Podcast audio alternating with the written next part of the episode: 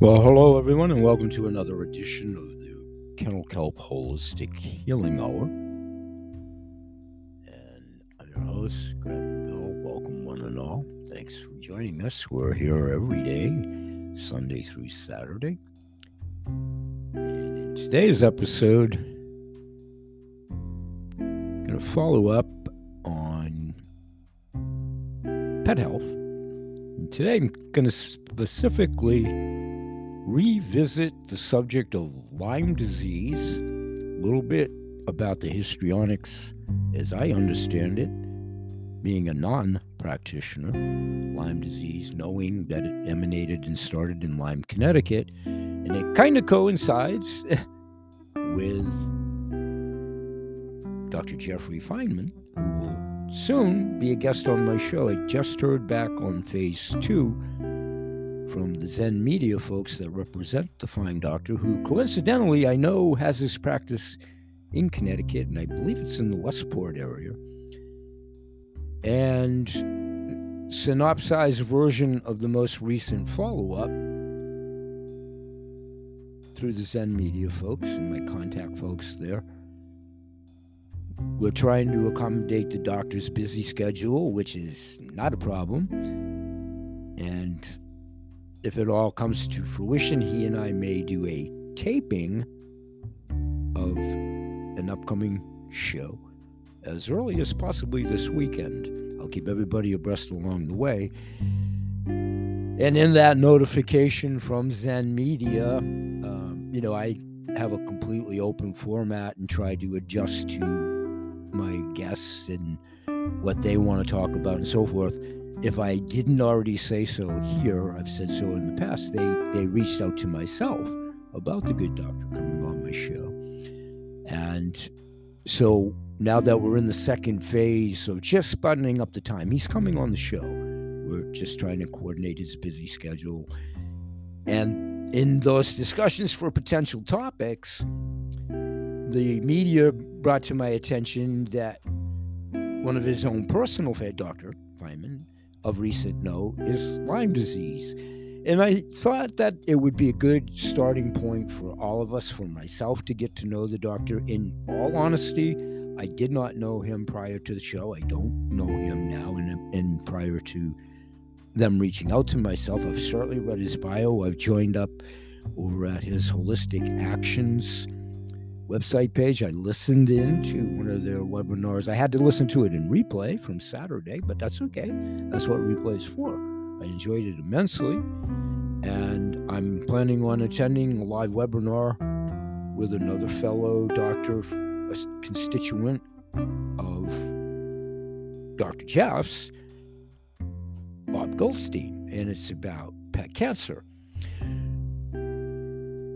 So the doctor is comfortable talking about anything, and I thought it would be a good focal point, especially per the suggestion of the agency, to maybe consider the Lyme disease discussion. I would love to talk to the doctor about Lyme disease. So, unless for whatever reason it changes, that will be our tentative subject there when I can button up all the details and welcome the good doctor to initiate the process. So, here, I thought it would be for my own edification, ours plural, ubiquitous audience, not knowing, you know, your degree of familiarity with it, and folks on the team over to BH Sales, Kennel Kelp, CTFO. This is very much pertinent to my endeavors there to talk about our new CTFO, new and improved CTFO CBDA pet drops for marketed for dogs, but for all animals. And it's now been increased to 300 milligrams. We had it prior in non CBDA in 100 and 200 milligram versions. We no longer offer either of those two with this new update and marketing the CBDA 300 milligram for pets.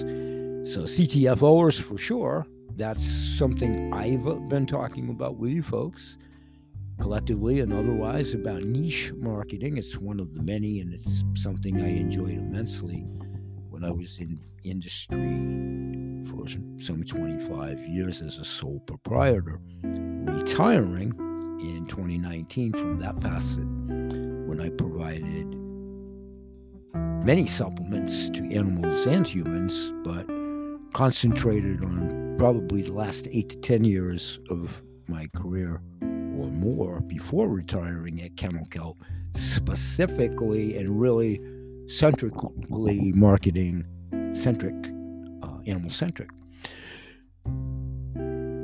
So let's take a couple of product breaks and we'll do that for about five, ten minutes. And when we come back, we'll start in with the history of Lyme disease. Thanks, everybody. Thanks for joining us. And this is kind of a prelude to the appearance of Dr. Jeffrey Feinman. We'll be right back.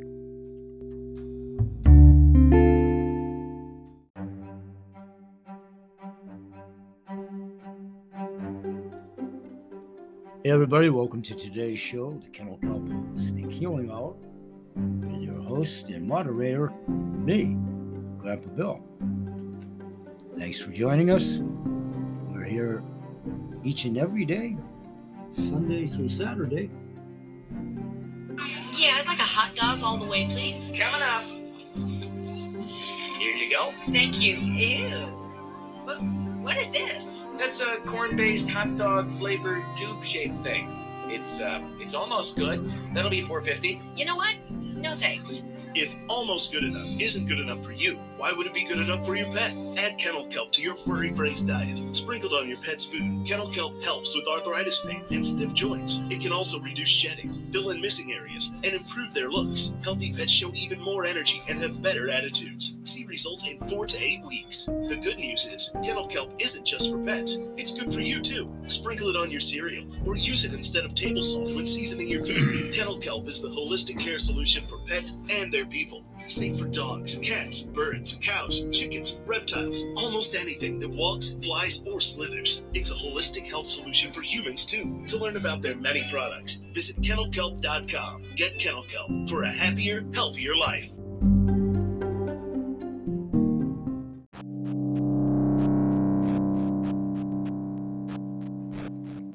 Hey, everybody, and welcome back to the show. Let's jump right in and try to give our recant of Lyme disease and the informal history of Lyme disease. As many of you probably know, and perhaps a few more may not, the reason it's called Lyme disease is because it actually had its first discovery diagnosed case from and in Lyme, Connecticut. That is a factoid that I knew about Lyme disease, in all honesty. I am certainly not a virtuoso, virtuoso on Lyme disease. I'm boning up and reading up more intensively, so now, as this may be what the doctor and I decide to talk about in the initial taping of his appearance on my show. Green room version, if you will. To, we can discuss the doctor and I all kinds of things before it goes to final edit if he's comfortable in doing so. I kid the good doctor a tad.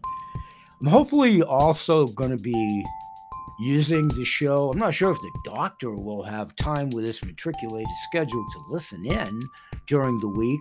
That's one of the reasons his agency asked if it would be possible to do a taping this weekend, and it most assuredly is on my end. So, if the doctor has an opportunity to breeze through, that would be awesome. But more so, I will send a little MP3 snippet to his agency, which is what I did after they did reach out. And thank you, thank you, thank you. I'm flattered that they reached out to myself for the potentiality of initiating the process to get the good doctor on the show. And it is a done deal, uh, other than the scheduling part. So I doubt the doctor will have the time to probably hear this. He has many, many, many more important things to do, taking care of our lovely furry friends wherever they are in his own practice and patient clientele. For sure, for sure, for sure. And possibly his agency can listen in and they have other things to do also and maybe maybe maybe somehow convey it to the doctor. And if it's meant to be it's awesome. It's just a thought and it can be a way for myself to try to not edify the doctor but inform him of things that he would have no idea of of this juncture one of which is i'm not a dog owner. I have been in my life for sure not for many years mostly childhood and very young adulthood. I had a few dogs but i've had cats for oh my goodness with my brain fog memory easily over 30 years now two rescue pets past tense that are waiting for us my wife and i kath at the rainbow bridge. Harry and max we had them for 18 years. And i will elaborate deeper about them in an upcoming show.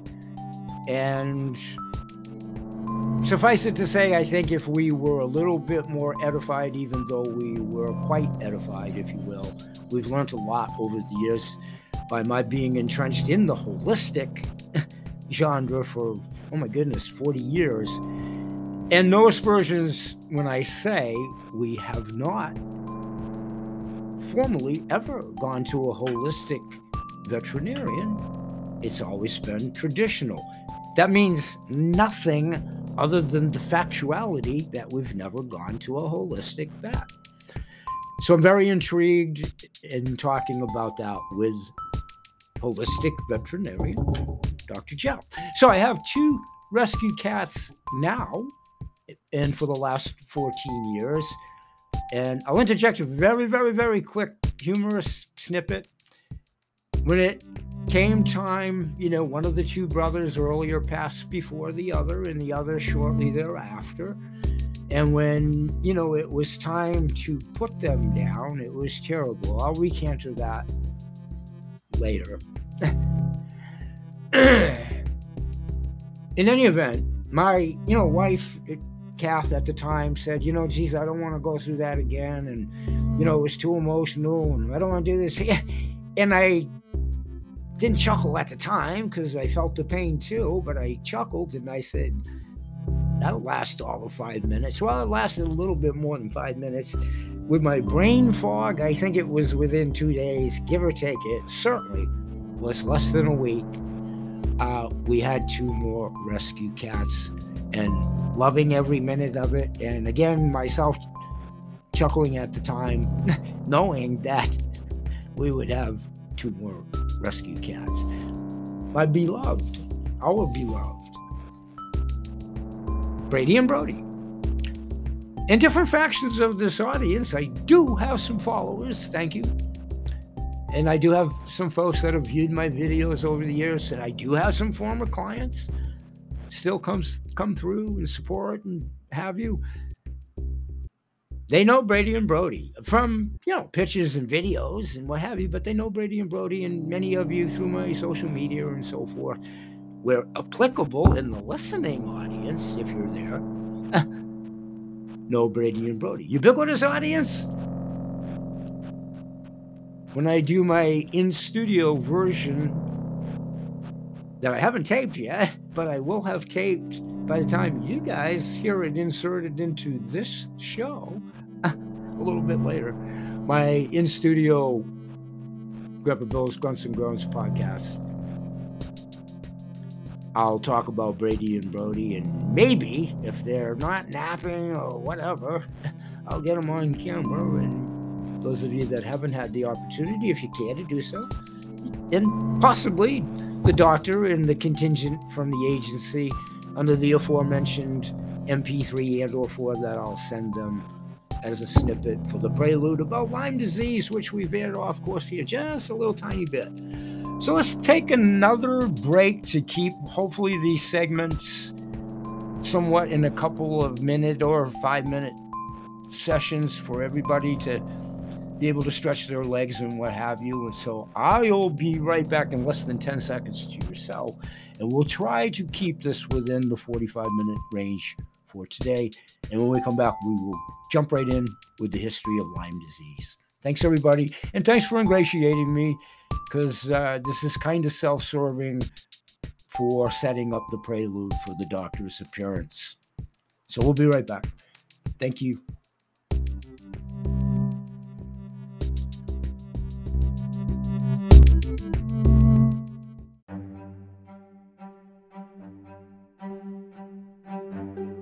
Everybody, and welcome back. And we are definitely going to get to it. Thanks for being patient. Here we go with a little recap of the history of Lyme disease.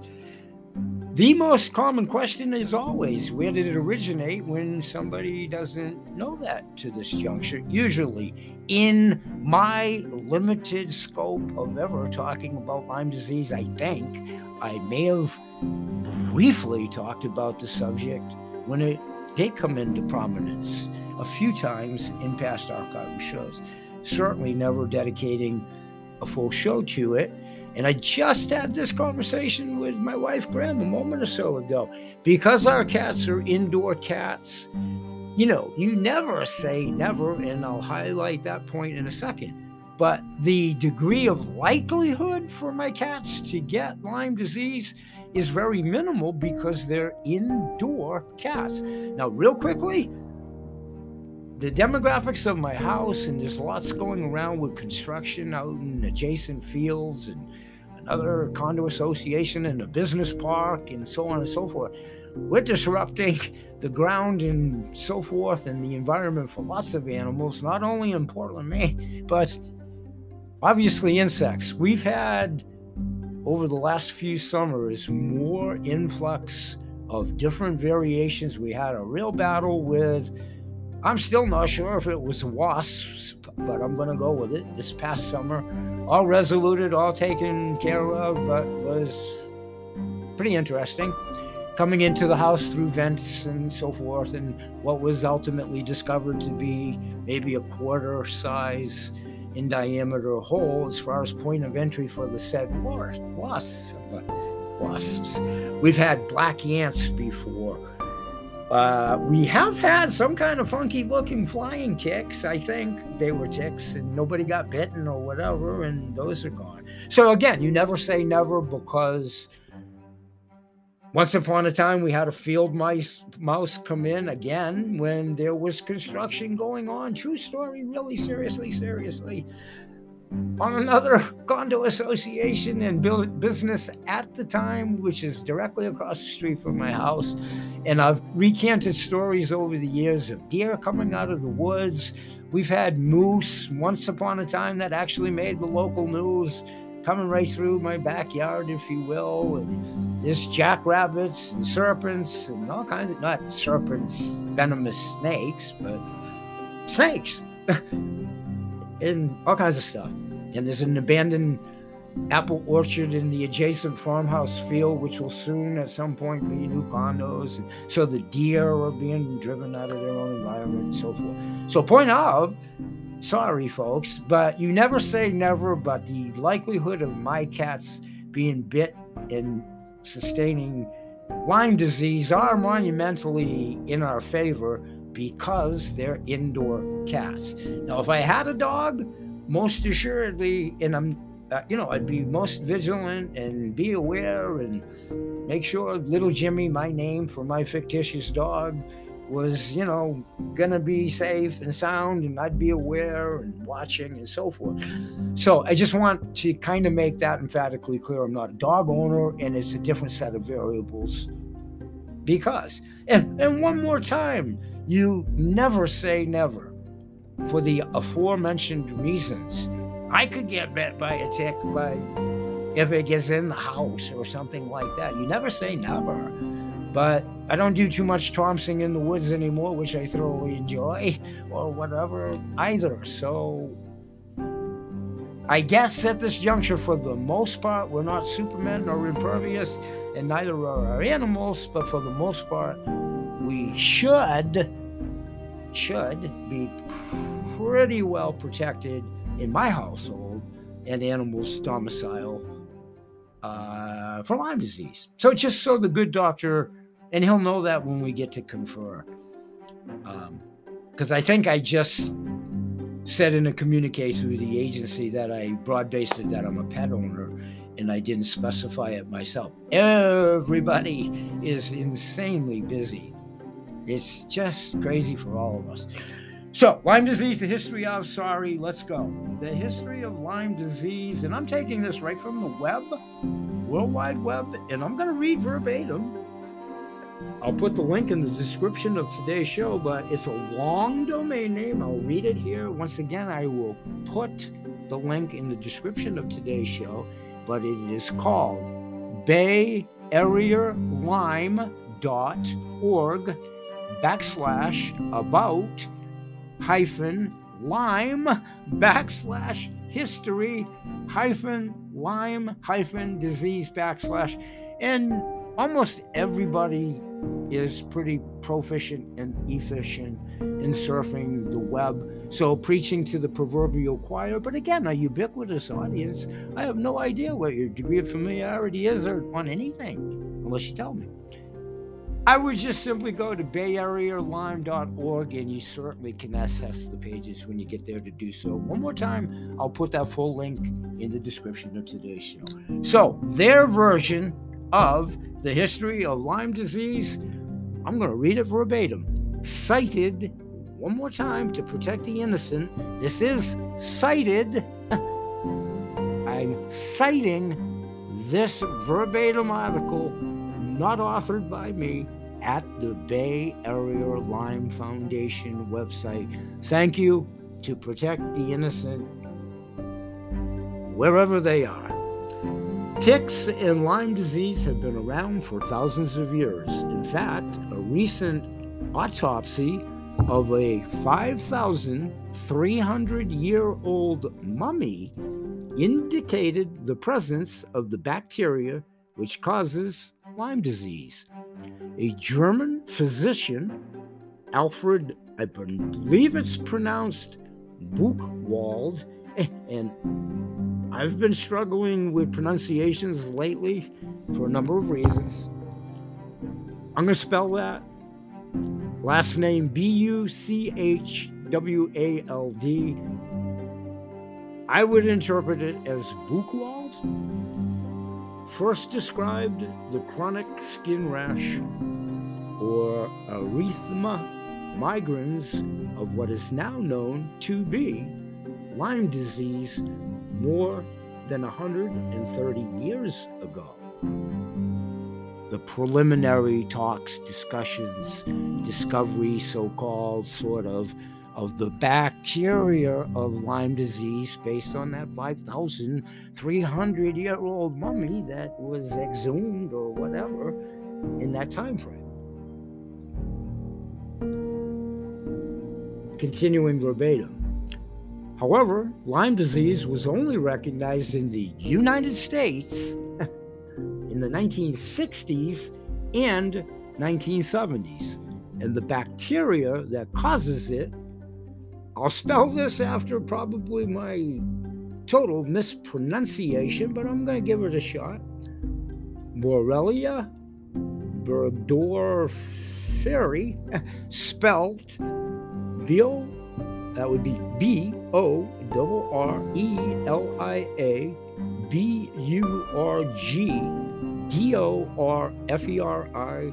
Apologies wherever necessitated on any mispronunciations by myself.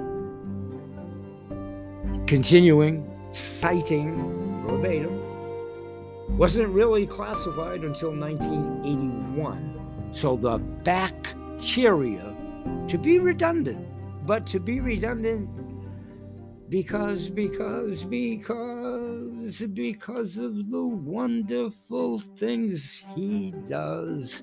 I, I'm goofing around. There's a hidden message there. that was from The Wizard of Oz. But anyway, just because I think we all have to repeat ourselves quite often these days, if I say to say that. So, one more time Lyme disease was only recognized in the United States in the 1960s and 70s, and the bacteria that causes it, the big word that I just mispronounced, Borrelia burgdorferi, wasn't officially, officially classified until 1981, citing directly, again, very much so being redundant, from the Bay Area Lyme Foundation and their website in said article. Continuing, the 1970s, in the 1970s, a group of children and adults in Lyme, Connecticut, thus is the name of the disease, and the surrounding areas were suffering from some puzzling and debilitating health issues.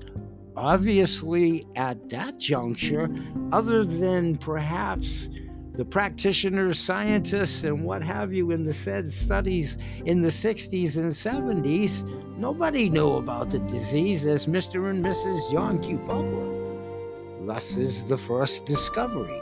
Recanted right here, right now. So their symptoms, when discovered in the 70s from this article, and it did indeed originate in Lyme, Connecticut, obviously.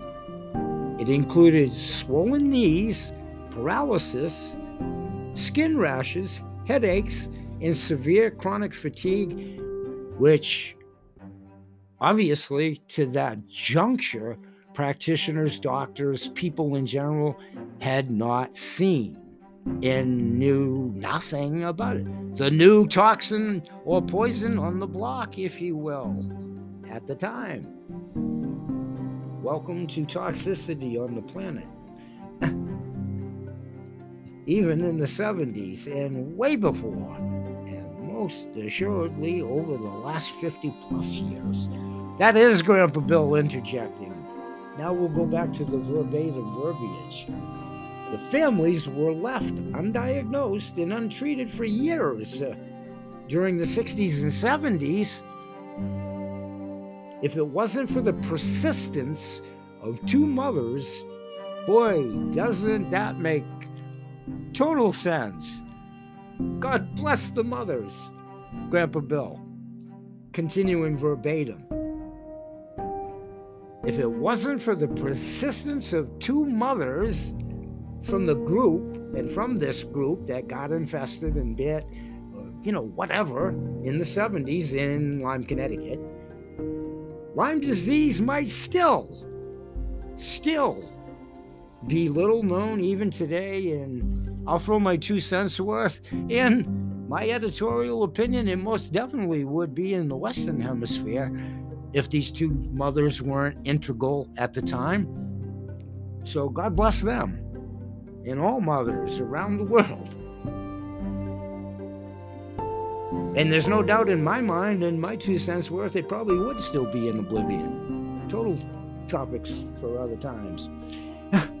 the medical establishment began to study the group's symptoms and looked for several possible causes. Was it germs in the air or water? Their question, their article, my recantering of their article. The children had reported skin rashes, followed by quickly by arthritic conditions. And they had all recalled at that time as part of the ultimate discovery, actually being bitten by a tick in the region of Lyme, Connecticut, for the first known diagnosis of the disease. The medical establishment began to study the group's symptoms and look for several possible causes. As I said, they questioned first was it germs in the air, water, whatever, the logical battery, whether you're a doctor or not. Probably as the parents involved going through that checklist, not speaking for them were asking themselves, was it our water? Is it our air? I'm almost assured of my assumption being correct on that one. And we all know the old adage of assume. And that can be true too. These patient advocates began to take notes, conduct their own research, and contact scientists.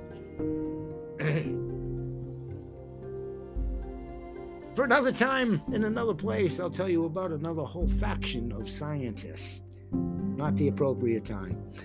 The medical establishment began to study the group's symptoms and look for several possible causes. Again, repeating, you know, the air. Obviously, in its infancy, they were as baffled as anybody else. Practitioners. So finally, by the mid 70s, through researchers being awoken by two mothers, thank you, thank you, thank you, mothers for always con- taking care of the children and the family. God bless the mothers.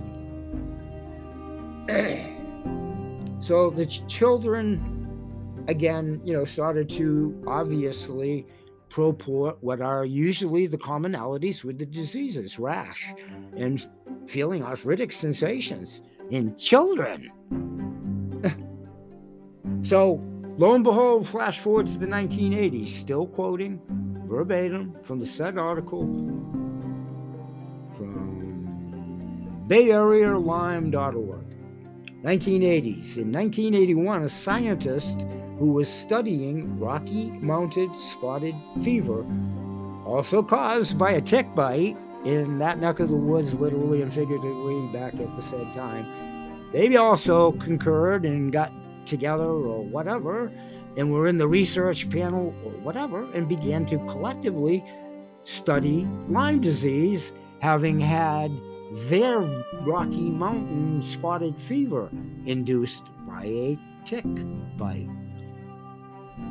So the scientist, and again, I know it's Willy, first name spelled with a Y, Willy, I'm going to go with Burgdorfer, spelled B U R G D O R F E R.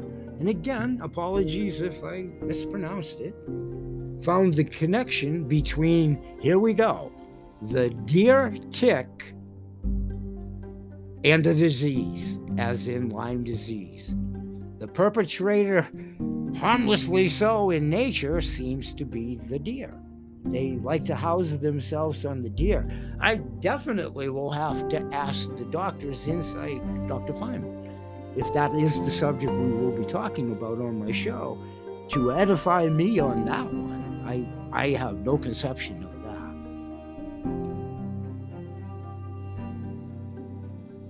that. But I have a layman's familiarity that that seems to be the general consensus that they house themselves predominantly when they do on animals in the wild, being deer. And the good doctor will correct me if I'm mistaken, and no offense taken, none given.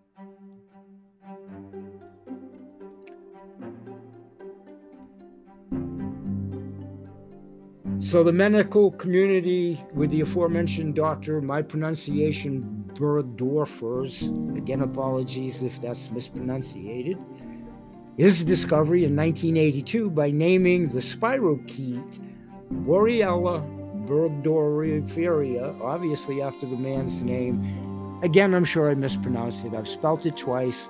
The link to the show and in an article is there. You can read the pronunciation and see it for yourselves.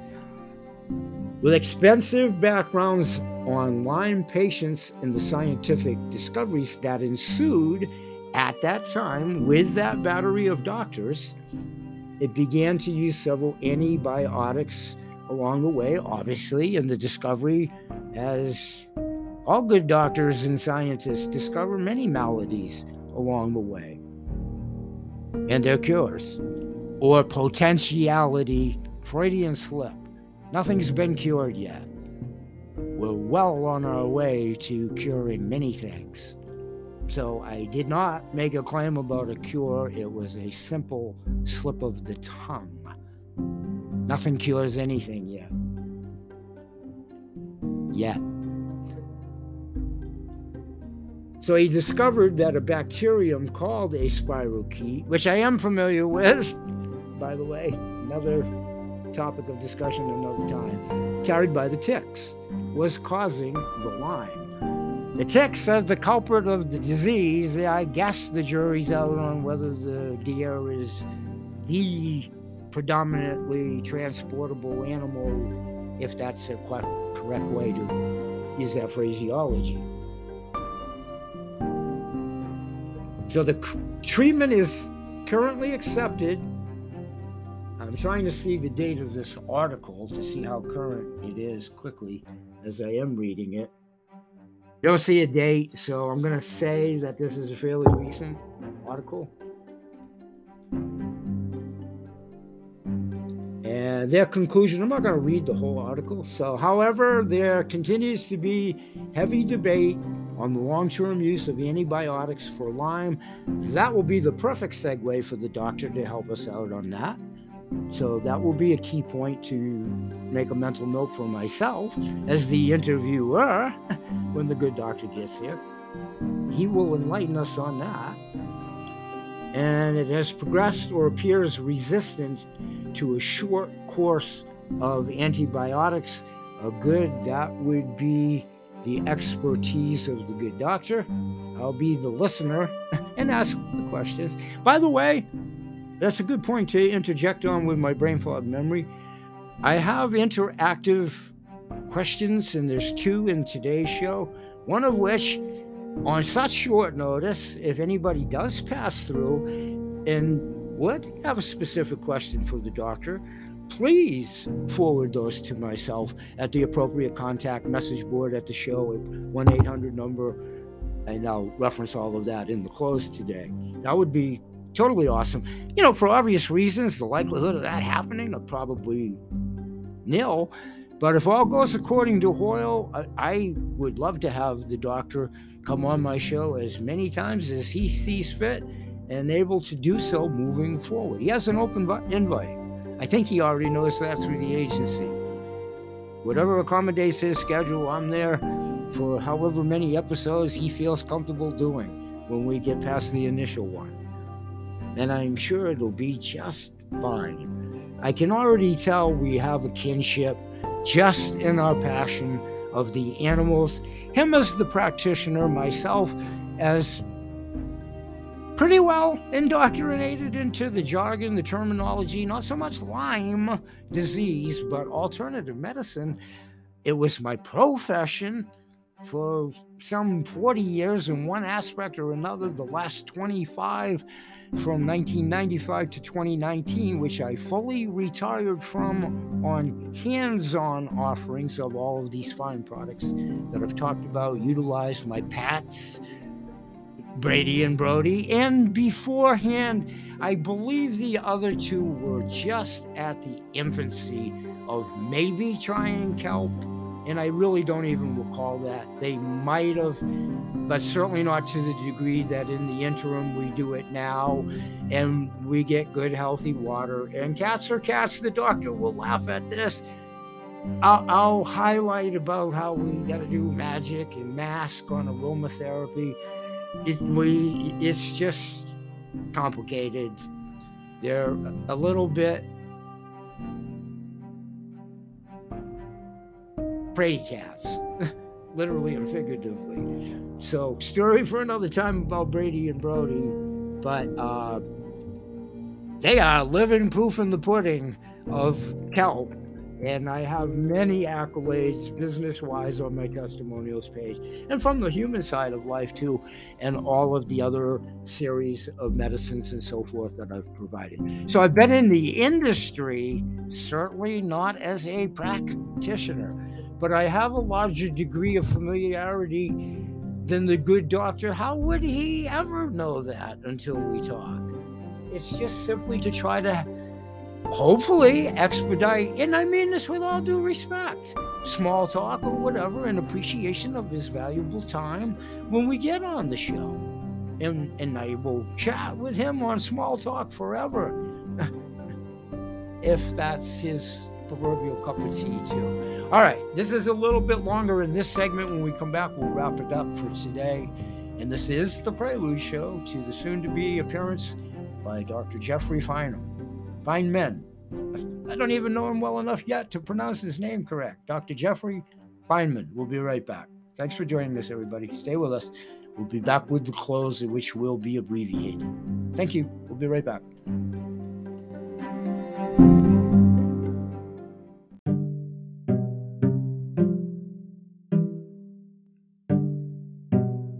Everybody, and welcome back to what will be the final segment of the show. And in less than probably 20 seconds, we're going to try to load up the Grandpa Bill's Grunts and Groans podcast, audio visual wise, from a little bit earlier today. And I'm looking at my countenance at the moment of the said tape and in that said tape, it did take me about a minute to be discernible audio because we had the ongoing microphone issue there. So let's hope that the saints in the world is with us here. Here we go. Here.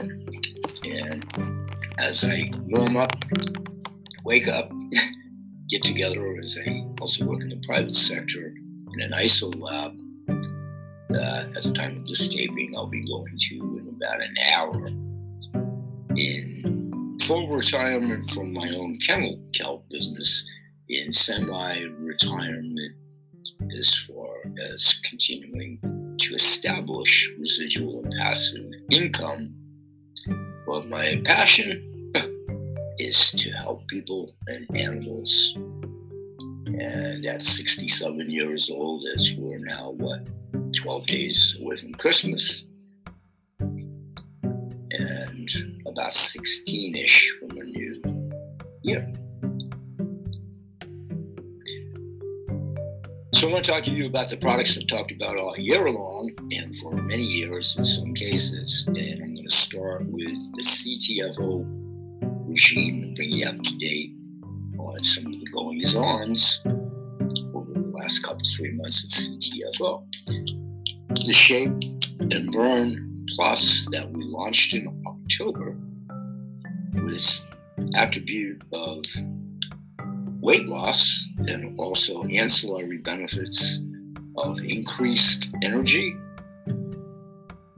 and diminishing brain fog and mental focus, which is why I'm taking the product. Synopsized version here, I've talked about it for years. I used to have private label both human and animal supplements under my BA sales, Kennel Kelp. And back some 10 years ago, before CTFO got into business, I had products that contained many of the natural ingredients that are included in this product.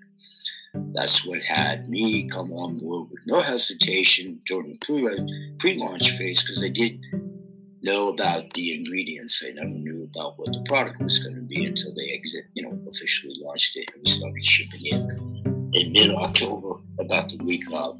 So I'll talk more at length about this, different degrees of familiarity here in the audience.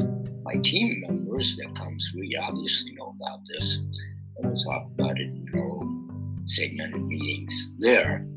General public, I'll can try to continue to tell you about this, how I'm involved in the product. And I'm in the weight challenge, but not for the weight challenge. I lost 50 pounds 10 years ago, was able to keep it off. And I'm going to show you some of the reasons here why and how past tense of how now with the CTFO products and things that I've been doing for years, it really, really, really, really is why I haven't doctor for talk more about that. Two green pills.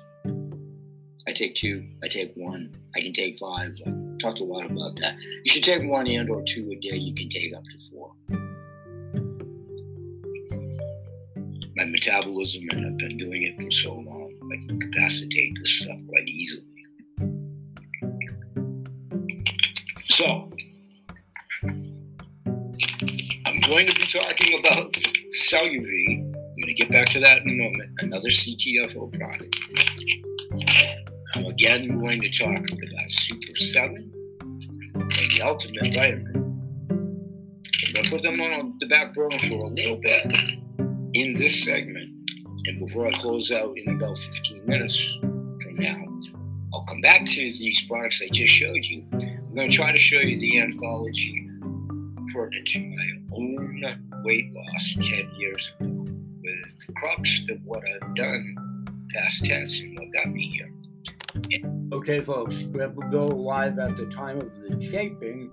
The rest of that video, if anybody cares to hear so, it is the outline of the anthology of how I basically lost my weight 10 years ago, kept it off, and the products are kind of asimilar in many regards, like I pretty much just said.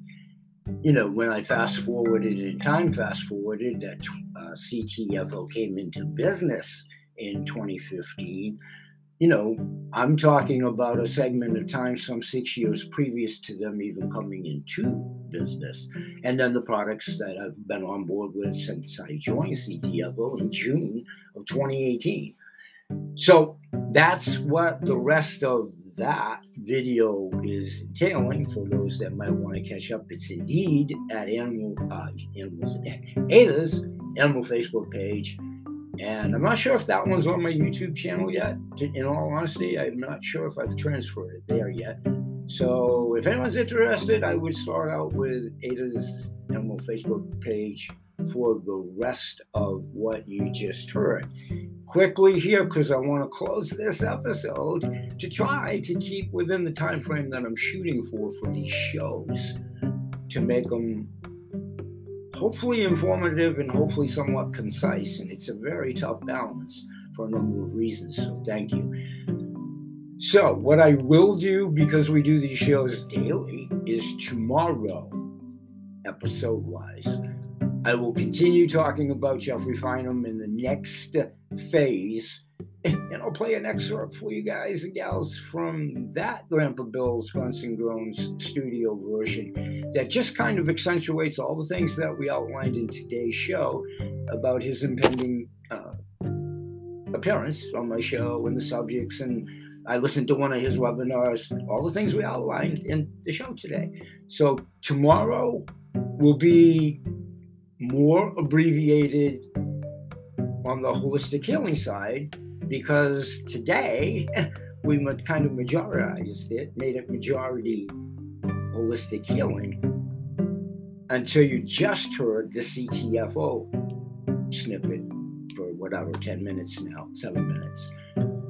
So tomorrow, it'll be probably a little bit more CTFO centric because because of all these things that I've garnered and, and done the analysis and all of that this year, which is so close to being ended, it's next to impossible to try to keep three segmented podcasts unique to three different subjects. So I'm condensing the subjects. And for right now, today, my podcast show continues to be hosted on Anchor Radio, but with the good Lord and saints and a lot of luck and whatever, I'm pretty much on any platform that you would hear a podcast on. And I always say quite humbly, with the caveat that I'm very deep on the downside of the indexing of the number that I cantered recanted the other day about how many podcasts there are worldwide now. It's pretty astounding. I would never try to do it from recall, but as best as I can recall it, I think we've said this so well. I'm not even going to do that. It's a lot. it's a lot of podcasts, obviously, about the millennium of subjects in various degrees and comedy and genres and those that are very popular. And well, of course, of course, of course, of course. My approach remains the same. I don't aspire for those types of accolades or whatever, and there's nothing wrong with that. Nothing. I'm stating why I'm here. It's talking about health, animals, like pretty much I've always done for well over 12 years on podcasts. I just fly under the radar for a lot of reasons. For a lot of reasons. Most of them should be quite obvious.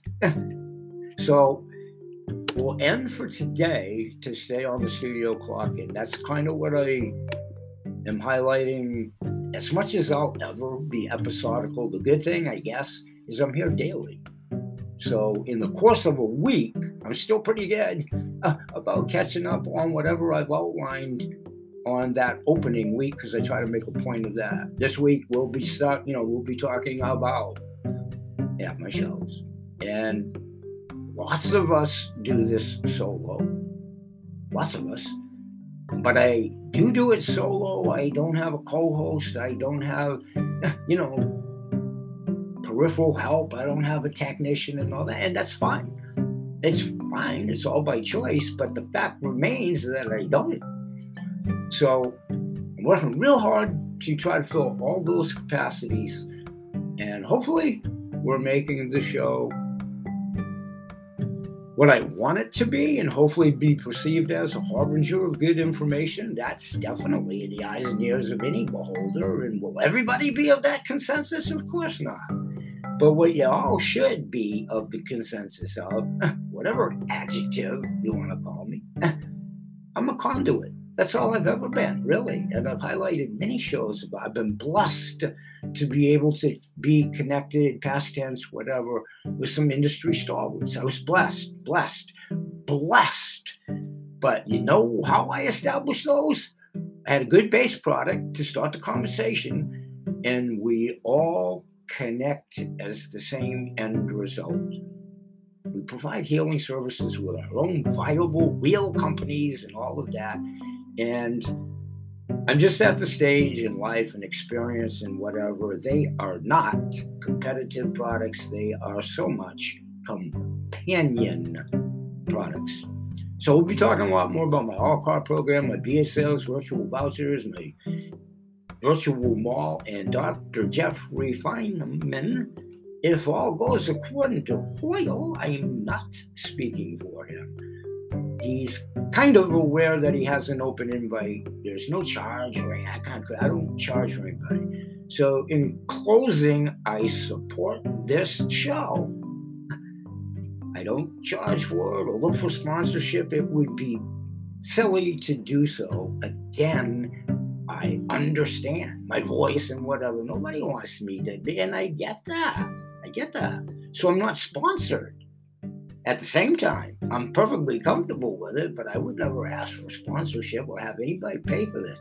However, if you do like us and we're relevant or you feel as though the products I have been and will more so in the new year put back into the show from proceeds from whatever happens at my web store.